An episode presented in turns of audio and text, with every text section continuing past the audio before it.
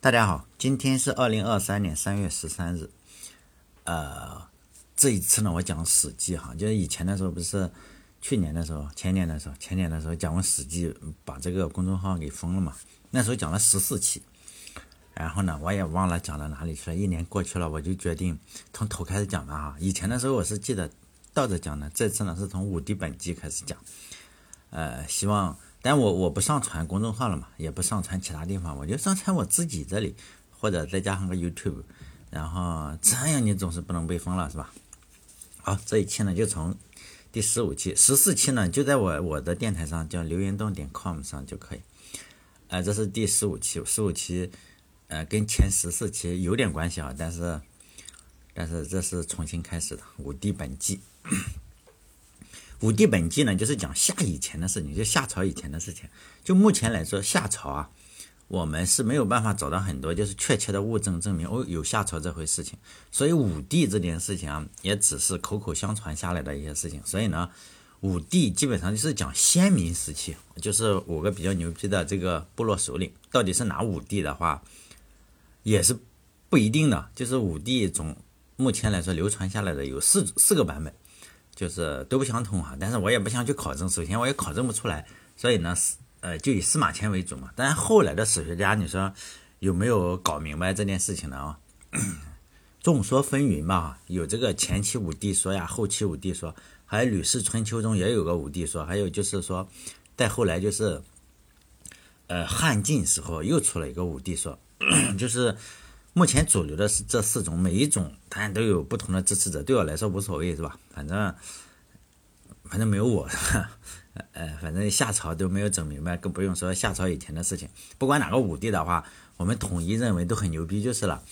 呃，这个版本呢就是司马迁的版本，但是流传也是比较广，其他的呢不服的人也是有的。嗯，就开始说原文了哈。就皇帝者，少典之子，姓公孙，名曰轩辕，生而神灵，弱而能言，幼而循其，长而敦敏，成而聪明。这句话呢，就是讲皇帝嘛。皇帝就黄色的黄，不是呃秦始皇的这个皇。皇帝就是古代传说中一个已经神化了的始祖吧，也可以称之为这个中国这片土地上一个全能的神嘛，可以是认为他是神，因为他确实在很多神话故事中。呃，存在，并且呢，他确实是始祖。大家可能会问，哎，皇帝为什么是祖始祖？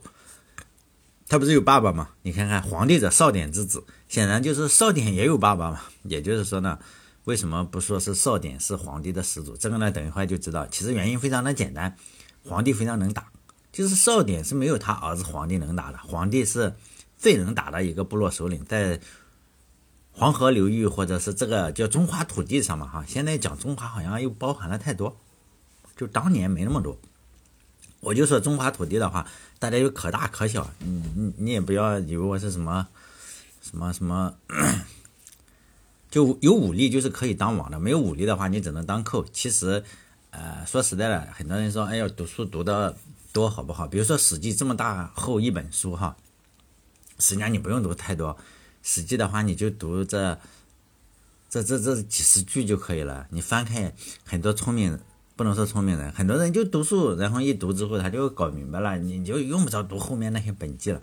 因为呢，后面所有的东西都在反复的讲同样一件事情，就在反复的论证这一件事情。用现在一句话来说，就是要枪杆子里出政权嘛。因为这句话非常浓缩了整个中国的历史，包括皇帝。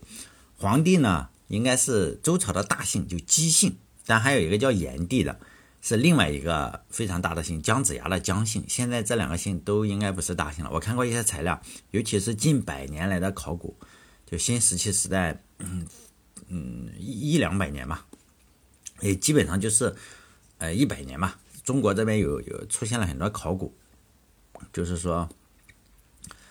呃，有一个叫仰韶时期、龙山时期，就在甘肃或者陕西那个地方，有可能是，有可能哈，这个我也不知道。他们都说五千年或者六千年左右的时候是有人类的活动，然后考古学家就认为那个就是黄帝和炎帝的部落，就是在甘肃跟陕西那个地方。我我一般是相信权威的，他们说什么就是什么。但是甘肃是我认为中国这个 美女。比率最高的地方。每次我站在甘肃的街头，我都会觉得，哇，这里的男的真的是配不上这里的女的，而且那个女的又高又好看，那男的就真的不行，就就西北汉子，西北汉子不太好看。但是女的又不知道为什么，她就是就是比例要高很多，比这种江南呀，或者是四川呀，比东北啊都都要好看。不信的话，大家可以去甘肃看，什么天水啊，或者是 兰州啊，真的很好看。所以有时候我就觉得，是不是皇帝在那里，是吧？这个就是开玩笑了。我一般是相信权威，他们说啥，因为后来我也去过不少博物馆。呃，我只要看到介绍这种仰韶或者龙山文化的，或者是，我都去看看。为什么呢？因为我们山，我老家是山东，山东有很多这种类似的博物馆，就是介绍我们很牛逼的这个博物馆。反正我去了之后啊，也 就感觉到有点惊悚。他们经常会介绍的就非常惊悚，就说呢，中国这边啊，这土地土地上，六千多年前，说实在，你搞不清楚是什么人。我认为搞不清楚，他们能搞得清楚。他们说六千多年前就能做外科手术，而且是开颅手术，展示了什么呢？一个一个人的头上，然后有个洞，非常圆的一个洞。还说呢，当时当时中国的六千年前，你要想想六千年前还没历史呢，他们说就能够建多少五百多平的房子，非常厉害啊！你那就说要领先领先全宇宙啊，五百多平的房子，你想想。非常大了是吧？就非就说那时候的技术就非常非常牛逼。结果呢，这就让我又自豪又怀疑。他还是以自豪为主了。如果你去参观的话，也会自豪。尤其是他们讲这个石器时代，有时候你看就很搞笑，因为你看起来那块石头怎么看都像是普通的石头。我我是农村的，我老家后面就有山，那种石头啊，说实在的，你只要仔细的去捡，在山脚下一天能捡一车肯定是不成问题的。但是他就说那就是五千年前的石斧，有时候你就觉得这玩意 很难说，是吧？那现在目前考古界比较权威的一个说法是，就黄帝啊或者炎帝时期，就是美女甘肃美女这个地方哈，就是新石器时代那个龙山时期就在那里。呃，我由于就是对这种东西很感兴趣，又加上当年出差比较多，呃，我我经常出差。曾经有那么十年左右时间到处跑，然后兴趣之一就是去博物馆。人家都去其他比较好玩的地方，我经常去博物馆。博物馆大家知道吗？博物馆钱很少，而且就门票很少，有的就是免门票。现在有一多半都是免门票，你去就可以，但也没人理你。然后我就这样看，有一年我是去了浙江，浙江有一个地方叫河姆渡，河姆渡博物馆在那个。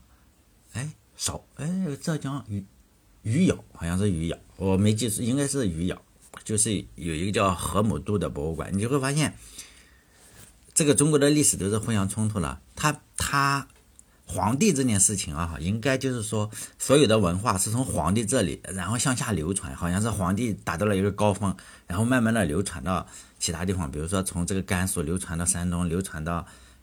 江苏流传到浙江，就这样，这是这应该是不对的，为什么呢？因为河姆渡非常早，就浙江这件事情非常早，呃，早。到什么程度？可能是要比其他的地方要早，可能要早两千年左右。据说浙江这个河姆渡文化是七千年左右哈，或者六千年或者七千，不管是怎么样，都是一两千年的差距。然后考古的过程就发现了水稻啊，还有就是一些那种。纹，哎，花纹或者类似于，反正这种陶器就可以。显然它早嘛，还包括我们山东这边有一个叫大汶口文化，呃，还有长城，长城以外我们认为是荒蛮之地，实际上并不是。长城以外也有一个叫红山文化的，这这至少你去看的话，那里确实是有人存在的痕迹。你说早多少？可能他们要经过碳，叫碳十四，然后去验证哈。就这些文化呢，实际上都是当地人类发展起来的。你想想，当当年又没有高铁是吗？而且皇帝本身就晚，比如说比浙江那个要晚，比长城的红红山文化也要晚。大汶口这边跟它是相同的，就差不多差一千年左右。但是我相信那时候是没有高铁嘛，你也没有办法去自驾游，你很难去交流，也没有手机是吗？也不不会，就是说，我相信所有的文化都应该是，你说为什么老天爷让这里有了人，我没有办法解释哈。但是我相信，并不是皇帝自己发明出来的，然后传播出去的，问题整个《史记》都是这种个论调，就是司马迁写的《史记》，可能司马迁没有去过浙江的这个河姆渡文化，他没有想象过这个事情。包括，呃，长江中游的这个重庆这边，成都还是重庆，它有一个叫大溪文化，你就发现那边的人陪葬啊，要用乌龟啊，或者是一些鱼，然后做陪葬什么的，而且它这个花纹都是有鱼相关的，可能与长江中游，也就是说。黄河这边跟长江那边就是文化是并列的，显然那时候也没有办法上网，也不会告诉你怎么去教。我相信应该是各个地方都有文化，然后慢慢的哈融合起来。但司马迁整个的《史记》是另外一种想法，他是有一种大统一理论嘛，就是中华一脉相承，都是从这个 皇帝这里搞起来的。实际上，我认为这是他的想法是吧？他有他的思想，但我有我相信的是这种分布式思想是吧？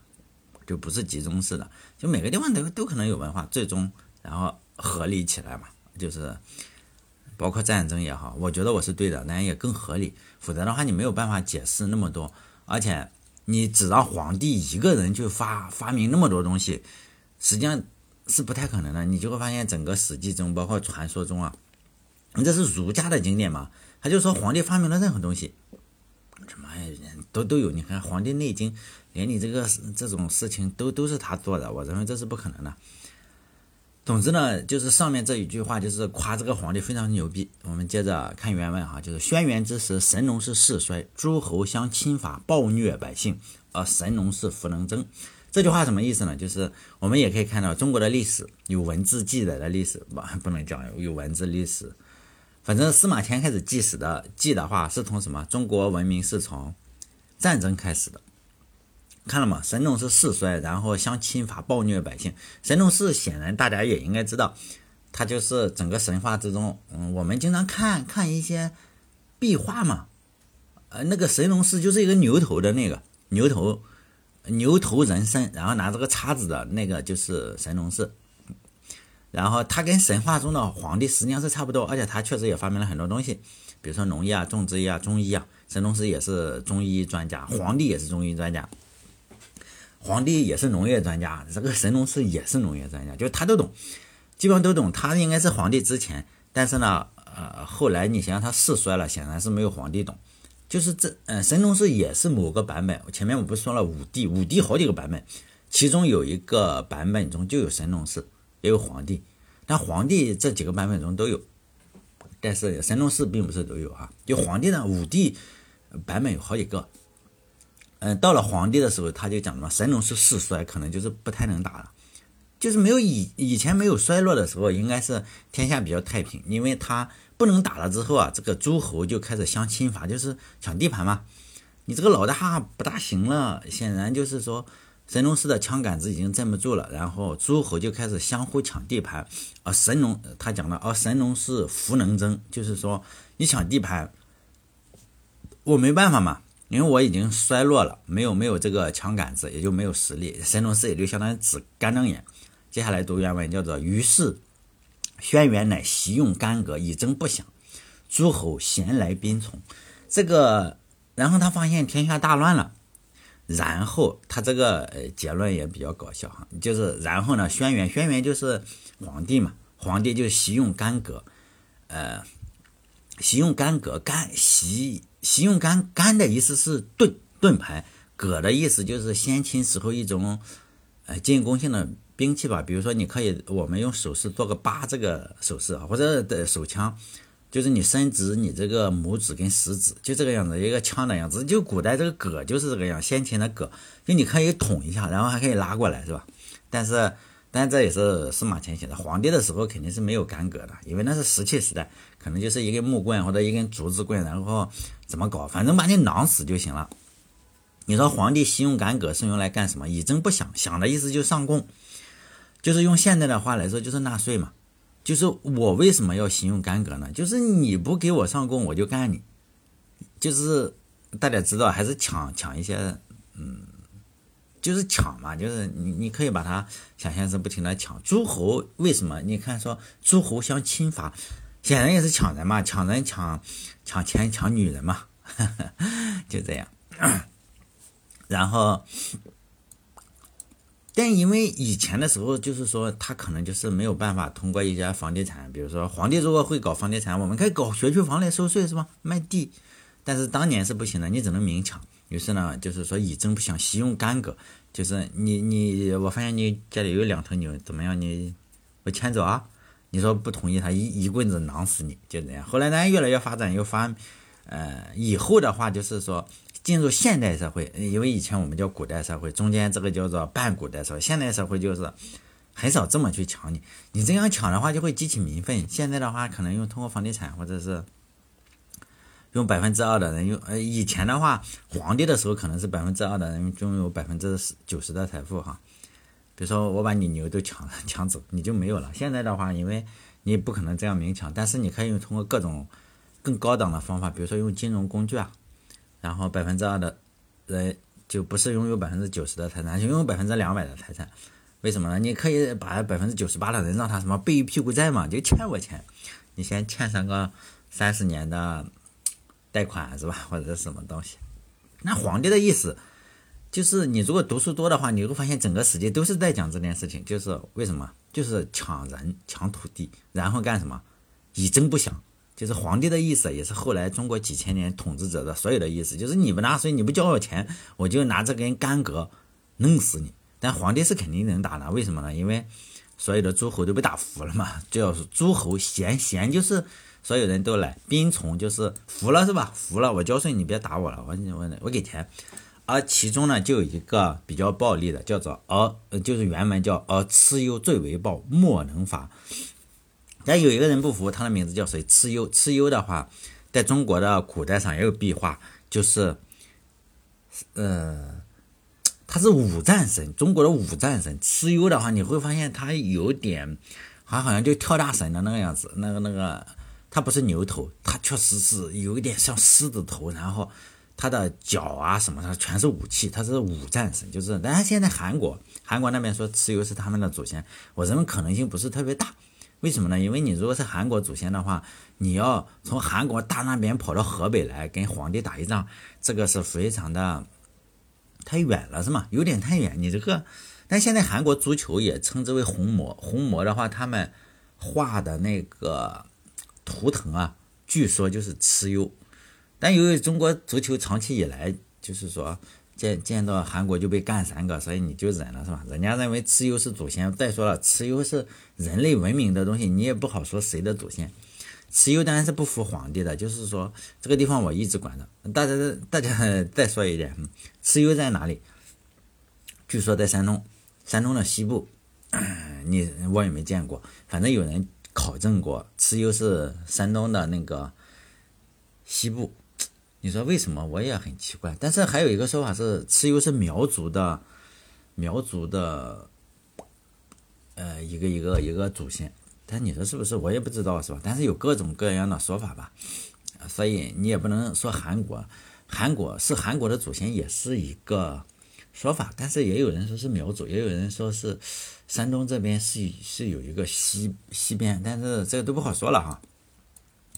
但他显然是不服皇帝的，因为这个地方我一直管着，凭啥你你就来收税是吧？以征不响，那就打一下嘛。于是呢，皇帝说那凭啥？就凭我这干戈呗。你看看我练了这么多习用干戈，于是呢就打了九次战争，就九战九败嘛。皇帝被打败了，为什么蚩尤叫五战神就特别厉害？最后就九战九败，干不掉了。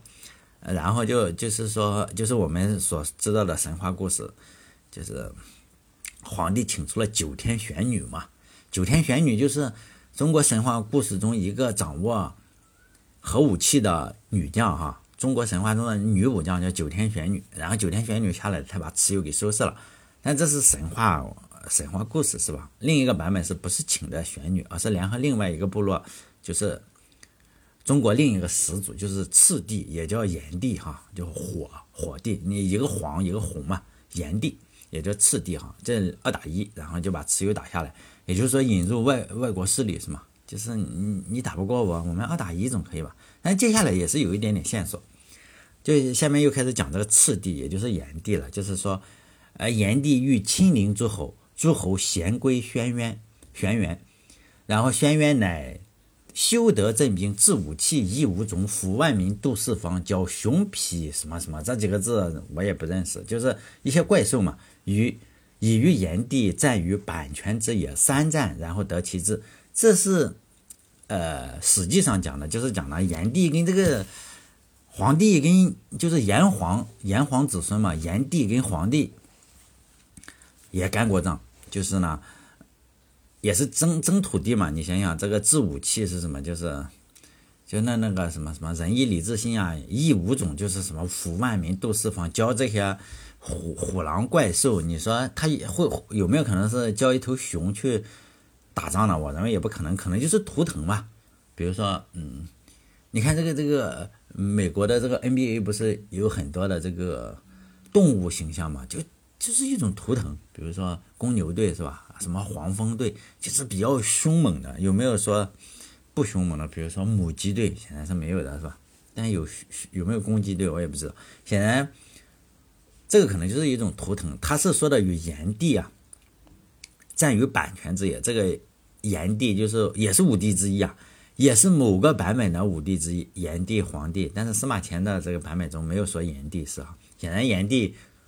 按司马迁的意思是，炎帝也不服皇帝嘛，就是你为什么来整我是吧？呃，他就打，但是他没有说原因。我按照戏曲，现在咱们这里有个沙家浜，就呃样板戏中不是有一句话嘛，叫做“乱世英雄起四方，有枪便是草头王”。显然炎帝我也有枪，我也有干戈，我这里收的税很少，你过来打我显然是不行了，是吧？但是显然。应该是被打服了，三战之后，然后被打服了，然后呢，他应该是跟按司马迁版本的话，他应该是合作了，什么炎帝跟皇帝打了一仗，发现哎好，我当老二，你当老大，或者是咱们共同搞，咱们共同干这个蚩尤行不行？蚩尤不服嘛，就这个样子强强联合。实际上讲的这个版权之战呢，现在的历史学家有一部分人就认为这是错了，呃。说呢，这个版权之战啊就不存在，或者是版权之战就是以后所说的涿鹿之战，就在河呃河北的这个地方发生了一场战争。有一段时间我也认为司马迁是搞错了。有一些历史学家，比如说台湾的那个吕思勉先生啊，他就研究这个，这个是真的专家，不是那种砖头的家。这个吕思勉确实比较厉害，他就认为呢，炎帝呀其实就是蚩尤。我我也。因为你你突然整出这种特别惊悚的言论出来，你应该给出一些证据嘛？实际上他的证据也不充分呢。他就说呢，这个版权版权之战就是涿鹿之战，实际上没有蚩尤这个人，就是炎帝。但是我考虑一下哈，但是毕竟我是一个程序员，然后又失业了，现在开出租车就跟出租车司机一样，电台里瞎说，肯定吕思勉说的更靠谱一些。但我也反复过几次，我想后来我想了一下，还有一部分学者认为是炎帝跟赤帝啊，啊不，炎帝跟就是黄帝嘛，炎黄这两个帝是不可能打仗的，为什么呢？因为他们是同一个宗族的，都是甘肃甘肃老乡，并且呢是联姻，一个是姜姓，一个是姬姓的，啊，就说有亲戚关系嘛。但后来的话，这都是学者嘛，学者的心肯定是很软的啊，就是好人嘛。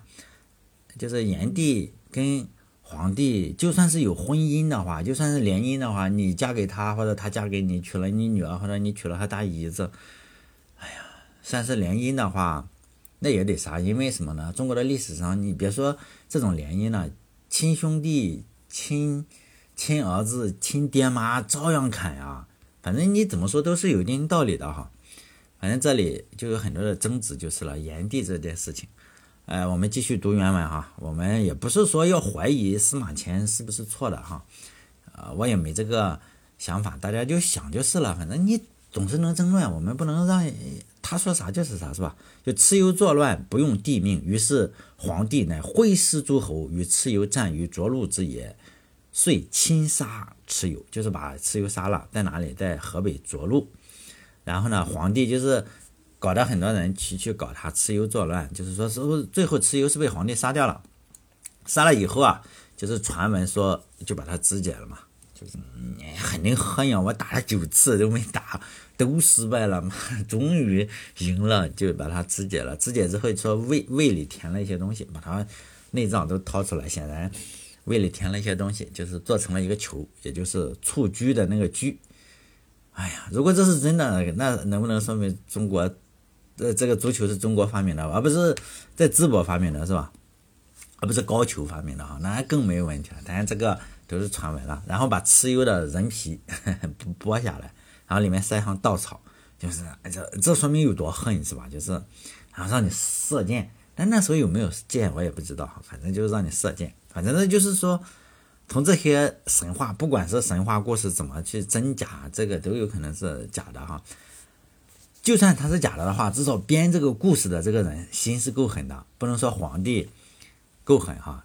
显然，在这个编故事的人中，皇帝就是这么狠，就是你是我的对手，是吧？你看，跟我合作的，咱们就是炎黄子孙，就是炎帝，你跟我合作，还给你个给你个爵位，是吧？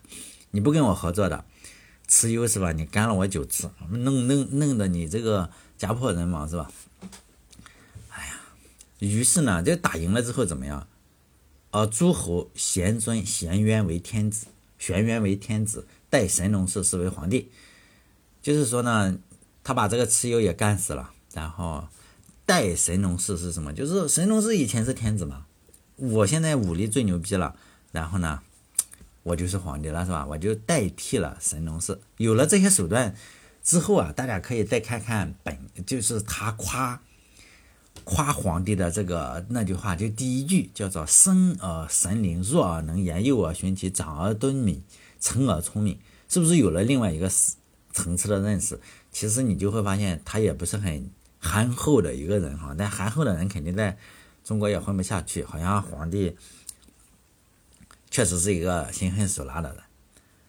总之呢，你就是具备皇帝这个人，一定要具备。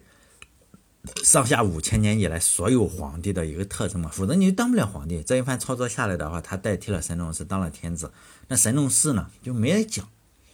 如果他，我相信他应该有这个传说的话，他应该与神农氏是有有点见面的。如日中天的皇帝，你碰到了神农氏会怎么做呢？会说：“哎呀，你看我把诸侯都打下来了，要不我把。”上天这个再还给你，就挟天子以令诸侯，现在就另一个曹操，你会怎么做？如果你是皇帝的话，你会怎么做？但每个人都有答案。你是礼遇神农氏呢，还是把他软禁呢，还是什么？如果他们见面的话，如果并不是神话的话，咱也无所谓啊。每个人都有答案。如果是我的话，我我请他吃顿饭吧。咱们接着读哈，天下有不顺者，皇帝从而争之，平者去之，劈山通道，未尝凝聚。就是当天下有不听话的人，有不顺者，不顺从我的，不好好交税的人，皇帝呢就干什么？就赶紧打你一顿，然后平者去之，一定要平了才可以走。有没有人不平的走呢？这个四个字就平者去之啊，非常非常重要。你就会发现，整个史记中啊，很多的失败者都做不到平者去之，显然他们做不到皇帝。很多的英雄人物真的是做不到平者去之。平者去之是什么？就是。你只有把所有的人都干掉了，你才能够走嘛。就是你把不顺不顺从的人都要干掉，彻底打服了，或者是屠城了，或者是什么的，你才能走。否则的话，一定会背后来一刀子。别说是中国的历史了哈，呃，咱们不能说的太远，只说《史记》这本书上就有一个人吃了个大亏，是谁呢？项羽，他做不到平者去之，还是什么？心有戚戚焉，并不是说他不够不够狠，而是呢，啊，确实就是不够狠，就他很能打，但是他做不到斩草除根。比如他打山东这一边，就打完了之后说你服不服？人家说服，然后他走了，这里又说哎呀，想了想还是不服。为什么你走了嘛？我也马上要干你，就这样，他做不到平者去之。结果呢，他就项羽非常能打，也算是。蚩尤那种战神级别的，但是没有战略嘛，就是他不够狠，他没有把人洗个脑啊，或者你我你就在这待住，洗五洗个洗一代人嘛，然后再慢慢扩张，或者是扩张完了一定要高压把所有人都干掉，这个就是清洗一下，这是中国所有的皇帝成功的皇帝都要干的事情，就是清洗异己哈，就是消灭异己，但是很多人做不到平者。去之。后来我们如果我能够读到项羽的话，你就会发现项羽的失败，呃，也是应该的。他确实做不到这一点，但是大部分人都做不到。你说一个城的人，我要屠掉吗？但曹操他们都能做到，很多人都能做到，就是杀的人那个马鞭呀，就是骑马的鞭子都能够把长江堵住。你说那得杀多少人？就是整个血流成河。但显然就是西楚霸王还是有一点这个，哈。